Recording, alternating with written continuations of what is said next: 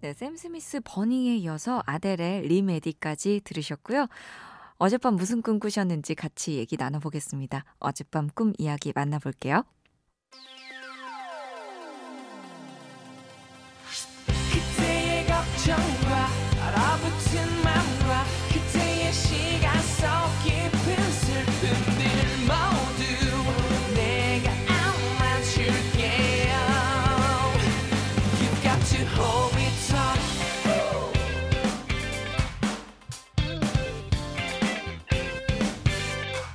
세상을 여는 아침 김초롱입니다.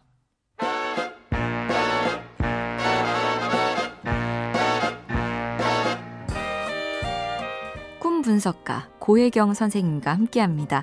어젯밤 꿈 이야기.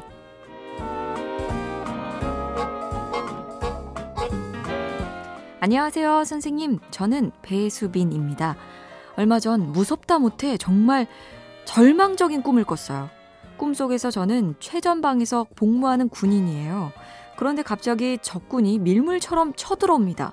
아군은 절대적으로 열세라서 제가 할 수 있는 것이라곤 걸음아 나 살려라 도망치는 것 뿐이에요. 도망치면서 간간히 뒤를 돌아보면 저와 적군의 거리가 점점 좁혀지고 있어요. 그리고 결국 막다른 골목에 다다라서 적군에게 둘러싸입니다.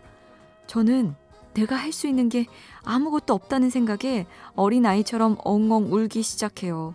그리고 적들은 낄낄거리며 총구를 저에게 겨눕니다. 그러다 잠에서 깼는데 온몸이 땀에 젖어 있고 눈가에 눈물까지 젖어 있더라고요. 저는 최전방 복무를 한 경험도 없고 전쟁 영화를 즐기지도 않거든요. 대체 왜 이런 꿈을 꿨을까요?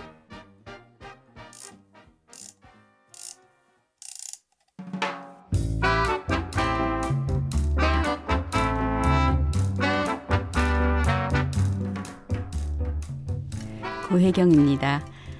전쟁 꿈 무섭죠. 꿈에서 죽을 뻔 하셨네요. 제가 이 꿈을 꾸었다면 무서워서 기억조차 못했을 중요한 사실 하나가 이게 내가 꾼 꿈이라고 상상을 해보니까 눈에 들어오는 게 있어요. 안타깝지만 나는 참 군인답지 못하다는 거예요. 전쟁 영화 보면 압도적으로 불리한 전투에서도 군인들은 사력을 다하잖아요. 장렬하게 전사해서 훈장을 받거나 불굴의 생명력을 발휘해서 공을 세우고 영웅이 되잖아요. 이 꿈에서는 끝까지 죽지도 죽이지도 않아요. 이건 좋은 소식이 아니에요. 꿈에 등장하는 죽음은 무조건 좋아 라고 봐도 괜찮아요. 기존의 내가 죽고 변화한 내가 새로 태어나는 아주 큰 성장이 일어날 때 꿈에 그 표식으로 죽음이 등장해요. 그런데 이 꿈은 이 죽음으로 가는 과정 같아요. 이제 더 도망 못 가요. 막다른 코너에 몰렸고 적이 애워쌌고 드디어 총구를 내한테 들이대고 있어요. 자포자기. 이건 아주 좋은 선택입니다.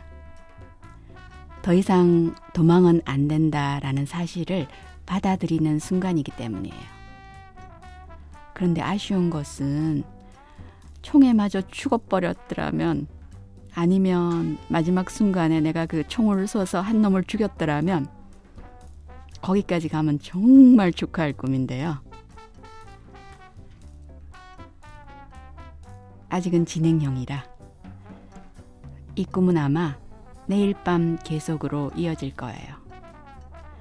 이런 꿈은 죽을 때까지 이어지는 일일 연속곡이라고 생각하시면 돼요.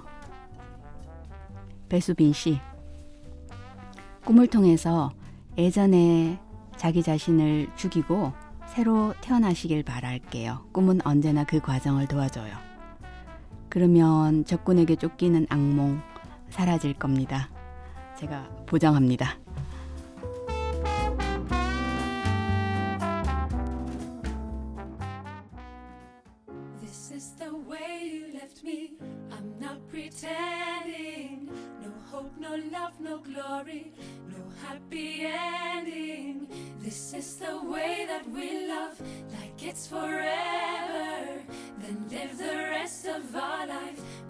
Together.